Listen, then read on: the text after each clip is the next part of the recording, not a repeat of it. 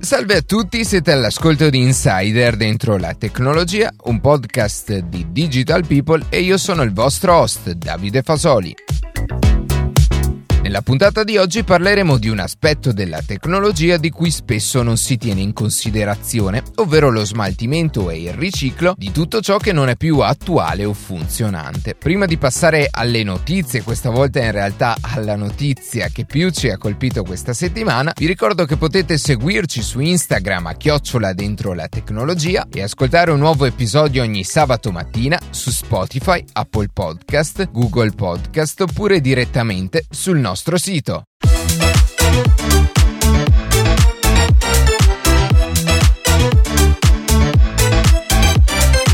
Uno studio cooperativo tra le università di Stanford e Eindhoven e l'Istituto Italiano di Tecnologia è riuscito a realizzare la prima sinapsi artificiale bioibrida. Si tratta di un dispositivo elettronico realizzato in plastica che permette di essere più flessibile, biocompatibile e notevolmente più economico di una soluzione in silicio. Come un vero e proprio neurone biologico, questo dispositivo riesce ad eccitarsi quando riceve un impulso elettrochimico da neuroni neuroni reali. Ma, e questa è la vera rivoluzione, riesce a ritrasmettere e a memorizzare le informazioni sullo stimolo, come la durata e l'intensità, simulando un meccanismo simile all'apprendimento. Ad oggi il dispositivo però ha dimensioni non ancora equiparabili a quelle naturali. Il gruppo di Stanford si occuperà della miniaturizzazione di tale tecnologia. Le applicazioni nelle neuroscienze di dispositivi simili daranno quindi un enorme contributo verso la realizzazione realizzazione di chip da impiantare nel cervello, ad esempio per curare malattie neurodegenerative come il Parkinson o l'Alzheimer, ma anche realizzare protesi che riescano a interfacciarsi direttamente con il sistema nervoso e rispondere più fedelmente agli stimoli del cervello. Infine, la tecnologia basata su plastica permetterebbe di realizzare anche tessuti intelligenti in grado di monitorare i parametri vitali e dando quindi una svolta nell'industria dei dispositivi indossabili.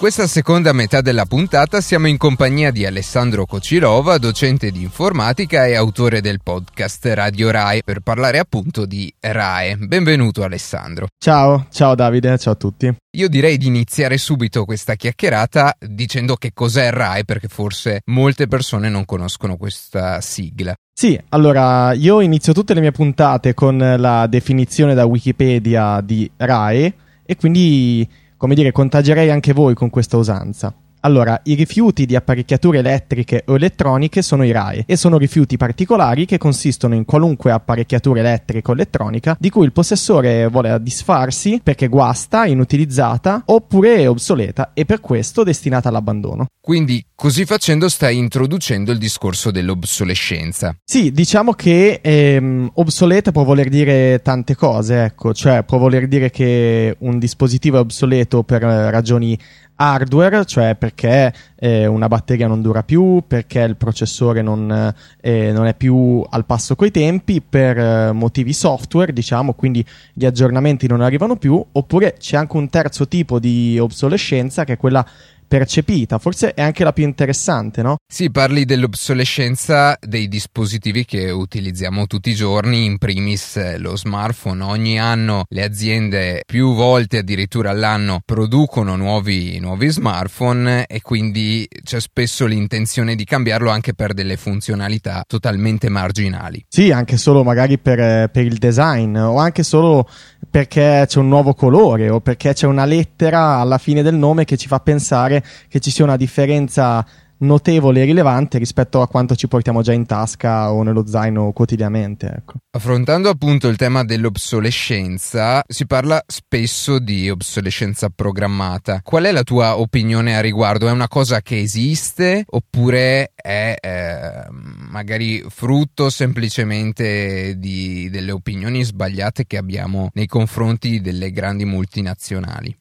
Allora, sicuramente è un'obsolescenza programmata esiste in varie forme, cioè non andiamo a pensare a meccanismi a orologeria che vanno a minare dopo un tempo prestabilito il funzionamento dei nostri dispositivi, no, è qualcosa di, di più sottile, ecco. Sicuramente poi affonda anche le radici nella sostenibilità economica proprio di certi settori. Per farti un paio di esempi, le lampadine una sì. volta eh, duravano, duravano tantissimo. Anni. Esatto, esatto. E c'è il famoso esempio di una lampadina in una stazione in California che dura, è in servizio da 115 anni. Questo record è dovuto al fatto che i suoi filamenti erano molto più spessi di quelli delle lampadine a incandescenza poi che sono state fatte negli anni successivi. Ed è stato poi dimostrato dai giornalisti dell'epoca, si parla degli anni 20, eh, anni 20 del Novecento, non del nostro secolo, sì. l'esistenza di un cartello per rendere inerentemente più fragili le lampadine. Per parlare di esempi più al passo coi tempi, invece uh, ho ritrovato documentandomi spesso il termine di contrived durability, cioè praticamente la pratica di rendere più fragili parti critiche di un dispositivo. Ad esempio, potete pensare alle plastiche di scarsa qualità di alcuni bottoni dei nostri telefoni, oppure a viti eh, di un materiale di un metallo molto debole, che quindi rendono difficile la riparabilità e probabile una rottura, anche se chiaramente non c'è già scritto eh, nel momento della produzione il momento in cui andrà poi a rompersi definitivamente questo dispositivo.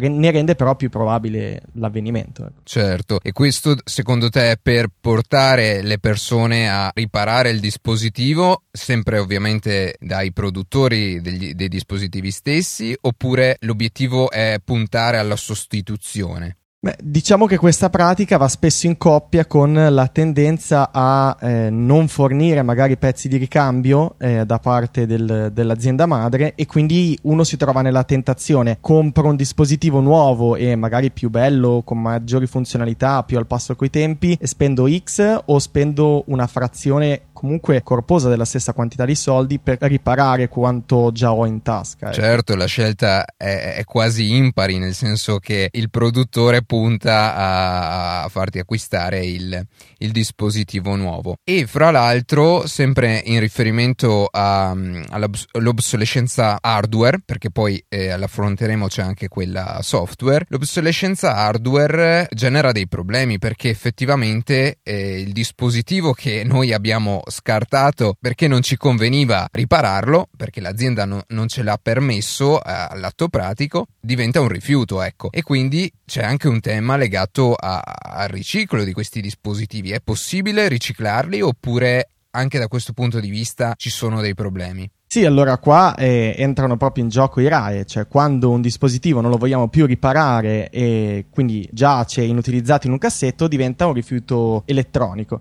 E chiaramente è molto più difficile di un qualunque tipo di rifiuto da smaltire. E eh, pensate che l'80% dei rifiuti elettronici al mondo, eh, uno studio del 2016 riporta, essere semplicemente smaltiti interrandoli, quindi rimandando il problema alle generazioni successive. Però, come dicevi, come accennavi tu, in realtà esiste un modo per, per smaltire effettivamente queste parti. Anche perché non, non, dimentichiamo, nei rifiuti elettronici spesso ci sono dei materiali preziosi, certo. come il rame, l'oro. Quindi addirittura ci sono paesi, specialmente in Asia, paesi in via di sviluppo, ma anche la stessa Cina, ecco, che si occupano di recuperare materiali preziosi dai rifiuti elettronici e addirittura eh, leggevo questo dato curioso, minare oro o rame è fino a 10-15 volte più costoso che andare a recuperare la stessa quantità dai rifiuti elettronici. Sì, l'obiettivo sarebbe quello di eh, generare una sorta di economia circolare in cui sia possibile dare il maggior valore possibile ai materiali, ai pochissimi materiali di cui disponiamo, perché viviamo in un pianeta finito, e allo stesso tempo cercare di buttare il meno possibile, di eh, sprecare il meno possibile. Cosa ne pensi? Secondo te è fattibile un'economia un'economia circolare, so che l'Unione Europea ci sta, ci sta provando a raggiungere un obiettivo di questo tipo e hai qualche esempio magari da farci sul tema?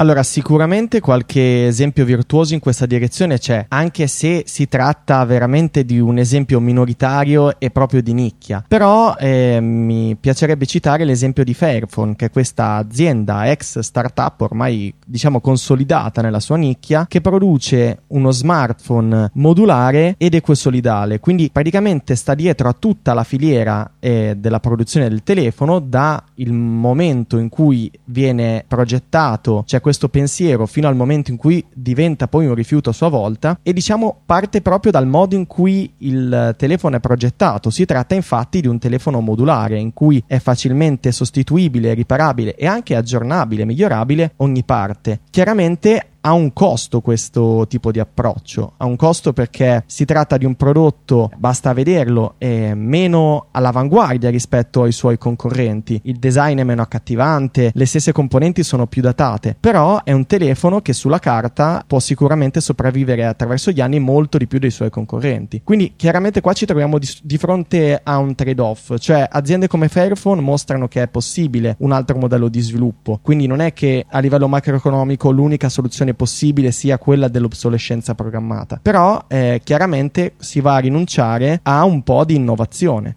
Sì, effettivamente il progetto di base sembra eh, effettivamente molto interessante, però eh, se guardiamo all'interesse del, del, consumatore di ogni giorno che cerca magari di spendere il meno possibile e allo stesso tempo magari sul dispositivo vuole eh, le funzioni più innovative o le feature eh, più avanzate. Mi viene in mente adesso non conosco nello specifico questo telefono, ma dubito fortemente che possa avere una resistenza ad acqua e polvere polvere molto elevata, cosa che eh, sui telefoni d'oggi è quasi indispensabile apparentemente per il consumatore. No, infatti questa è una caratteristica che inerentemente con un design modulare è difficile ottenere, ma forse l'esempio più eh, rilevante, come dire il controesempio più, più, rilevante nei confronti di Fairphone è il fatto che hanno avuto in commercio un telefono per svariati anni fino al 2019 che montava ancora Android 7, quindi... Eh... Sì, quindi non, non era aggiornato. Sì, sì, perché comunque è, è, un processo molto costoso, come, come, immagino saprai, l'aggiornamento software, il supporto software di un dispositivo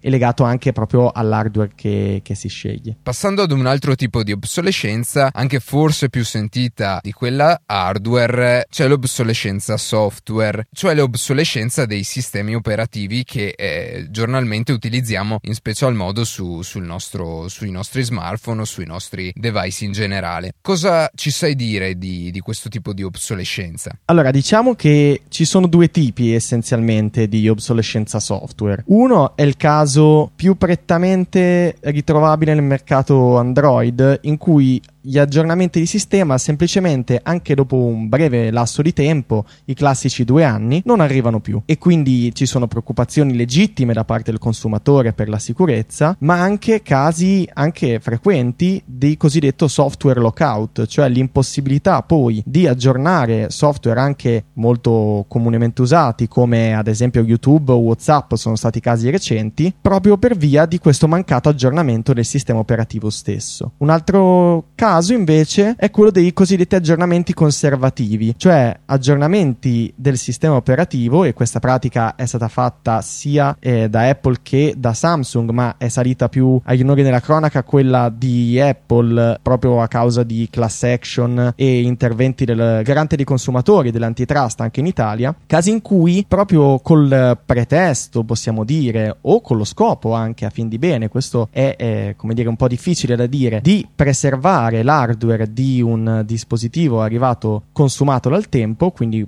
nel caso specifico con molti cicli di vita, cosa faceva il sistema operativo? Con un aggiornamento si andava a rallentare il processore, rendendo di fatto un dispositivo talmente lento da non essere utilizzabile. Ecco. Sì, diciamo che il caso Apple che hai citato, di cui fra l'altro avevamo parlato in una delle primissime puntate del podcast, è un po' ambiguo perché è vero che da una parte, come eh, dici, ha rallentato i dispositivi per tutelare l'utenza quasi, però d'altra parte l'ha fatto senza trasparenza, cioè non ha dichiarato questa cosa e non ha nemmeno uh, inserito all'interno del sistema operativo, nelle impostazioni, la possibilità di disattivare questa, questa funzione. Ecco. Infatti queste ragioni che hai citato adesso sono il motivo per cui in Italia Apple è stata multata per 10 milioni di euro, invece Samsung solo per 5, proprio per questa mancata trasparenza nel processo. Possiamo dire che è finita fin di bene, perlomeno in America, dove coloro che hanno aderito alla class action hanno avuto un risarcimento di circa 25 dollari e la Apple ha permesso di sostituire queste batterie per la modica cifra di 29 dollari, quindi diciamo col costo di un panino ci si faceva una batteria nuova, facendo la differenza tra le due entrate e uscite, diciamo. E per quanto riguarda il software, se, eh, l'obsolescenza software, secondo te può esistere anche un'obsolescenza software percepita oppure è rilegata semplicemente all'obsolescenza hardware?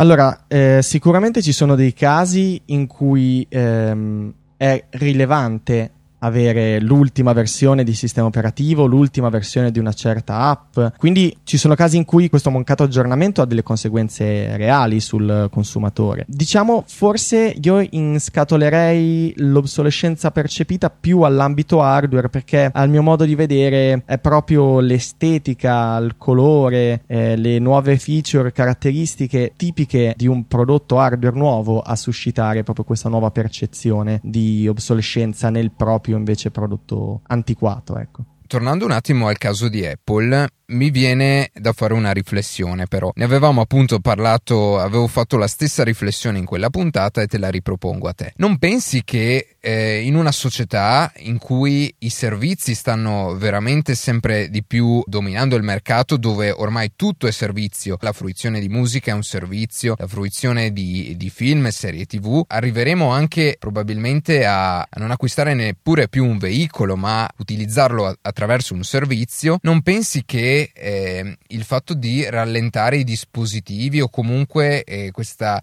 eh, questa obsolescenza di cui abbiamo parlato finora potrebbe essere eh, negativa per un'azienda come Apple e quindi visto che più dispositivi supportano il proprio ultimo sistema operativo a più persone può vendere i propri servizi. Allora sicuramente sì potrebbe esserci un effetto, un effetto boomerang visto che Apple diciamo ha sempre valutato maggiormente eh, la privacy dei propri clienti, però comunque ha sempre fornito molti servizi, tutti o quasi tutti a pagamento. Viceversa, questo non lo vedo eh, molto plausibile per l'universo Android, in cui magari Ah, la, beh, gratuità, certo. la, gratuità, dei servizi è prevalente e i costi anche dei dispositivi sono enormemente minori, però diciamo noi clienti paghiamo con le nostre informazioni. C'è il solito concetto, certo. la solita frase che se su internet non paghi un servizio è perché sei tu il prodotto. Quindi eh, diciamo da un lato c'è maggiore trasparenza ma si paga tutto, dall'altro eh, c'è eh, la gratuità al costo della, della privacy. Ora che abbiamo visto quali sono le principali tipologie di obsolescenza, ti faccio un'altra domanda, e cioè, non pensi che l'obsolescenza programmata possa avere anche dei vantaggi? Mi spiego meglio, non pensi che l'obsolescenza programmata faciliti da un certo punto di vista l'innovazione dei dispositivi, della tecnologia oggigiorno? Allora, sicuramente questo è, è plausibile, nel senso che quando un'azienda si trova a dover giustificare l'acquisto di un nuovo prodotto da parte di un cliente ogni 12-6 mesi anche, allora sicuramente investe maggiormente in ricerca e magari quando ha mano libera e la possibilità di ridisegnare da zero un prodotto invece che dover adattare, faccio l'esempio di Fairphone, una, nu- una, vecchia, una nuova fotocamera a una vecchia scheda, è più allora, limitato. Esatto, esatto. Quindi se uno ha meno limiti, meno vincoli, può sicuramente eh, procedere più in fretta. La domanda che ci dobbiamo fare però è, è veramente necessario tutto questo? Cioè il costo a livello ambientale che andremo poi a pagare per questo vale veramente la pena? Del, eh, di quello che poi otteniamo in cambio, cioè di avere un, te- un, telefono dalle prestazioni migliori, un computer dalle prestazioni migliori, una fotocamera dalla risoluzione migliore ogni anno? Ecco, questa è una, una domanda di difficile risposta. Intuitivamente mi verrebbe da dire di no. Passando ora a degli esempi concreti, quale futuro può avere il RAE? Sicuramente eh, dobbiamo distinguere i casi che rendono un RAE un RAE. Cioè, se si tratta di un RAE che, come dire, funziona ancora perfettamente, ma è stato sostituito per via della propria, come dire, di una scelta dell'obsolescenza percepita da parte del suo proprietario, beh, sicuramente questi eh, oggetti hanno ancora valore di mercato. Per quelli particolarmente antiquati, diciamo, sicuramente esistono eh, alternative sociali, diciamo, al eh, loro semplice smaltimento. Per fare un esempio virtuoso, nella mia città, Bologna, esiste questa associazione che si chiama Second Life che si occupa di dare una seconda vita agli oggetti e in particolare anche agli oggetti e dispositivi elettronici e soprattutto diciamo può essere un, un valido punto di partenza e di ripartenza per le classi sociali più deboli, più disagiate che magari non potrebbero permettersi l'acquisto di oggetti di questo tipo. Quindi permette di dare veramente una nuova vita a, a un oggetto obsoleto per qualcun altro. Ecco, una cosa che è percepita obsoleta da qualcuno può essere ancora eh, funzionante e valida per qualcun altro. Assolutamente. E poi venendo al caso tuo di specie, come Dicevo all'inizio, sei autore di un podcast che personalmente trovo molto interessante e bello da seguire, ovvero Radio RAE, nel quale appunto utilizzi i RAE, quindi i rifiuti elettronici, come pretesto per eh, raccontare delle storie. Anche questo di per sé è un modo per dare una seconda vita, la second life eh, di cui parlavi, agli oggetti. Sì, diciamo che c'è chi dà una seconda vita a un oggetto tecnologico trovandogli un nuovo proprietario.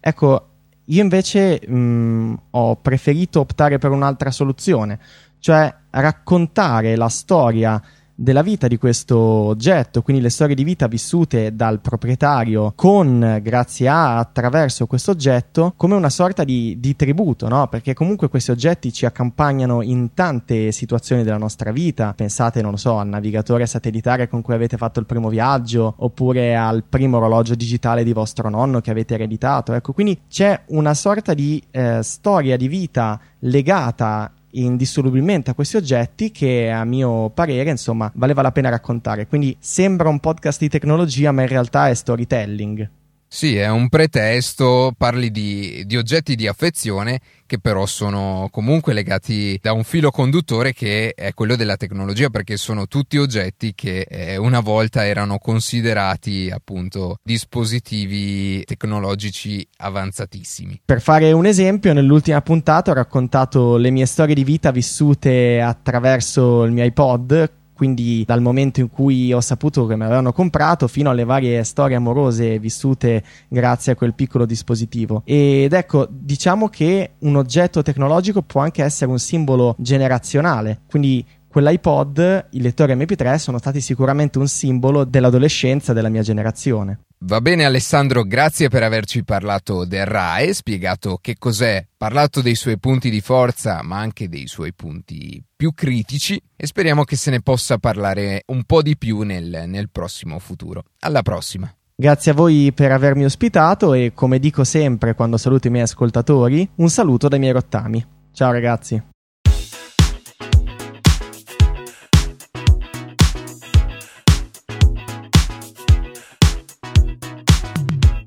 E così si conclude questa puntata di Insider dentro la tecnologia. Io ringrazio come sempre la redazione che ogni sabato mattina ci permette di pubblicare un nuovo episodio. Per qualsiasi tipo di domanda o suggerimento scriveteci a redazione chiocciola seguiteci su Instagram a chiocciola dove durante la settimana pubblichiamo notizie e approfondimenti. In qualsiasi caso nella descrizione della puntata troverete tutti i nostri social. Se trovate interessante interessante il podcast, condividetelo che per noi è un ottimo modo per crescere e non dimenticate di farci pubblicità. Noi ci sentiamo la settimana prossima.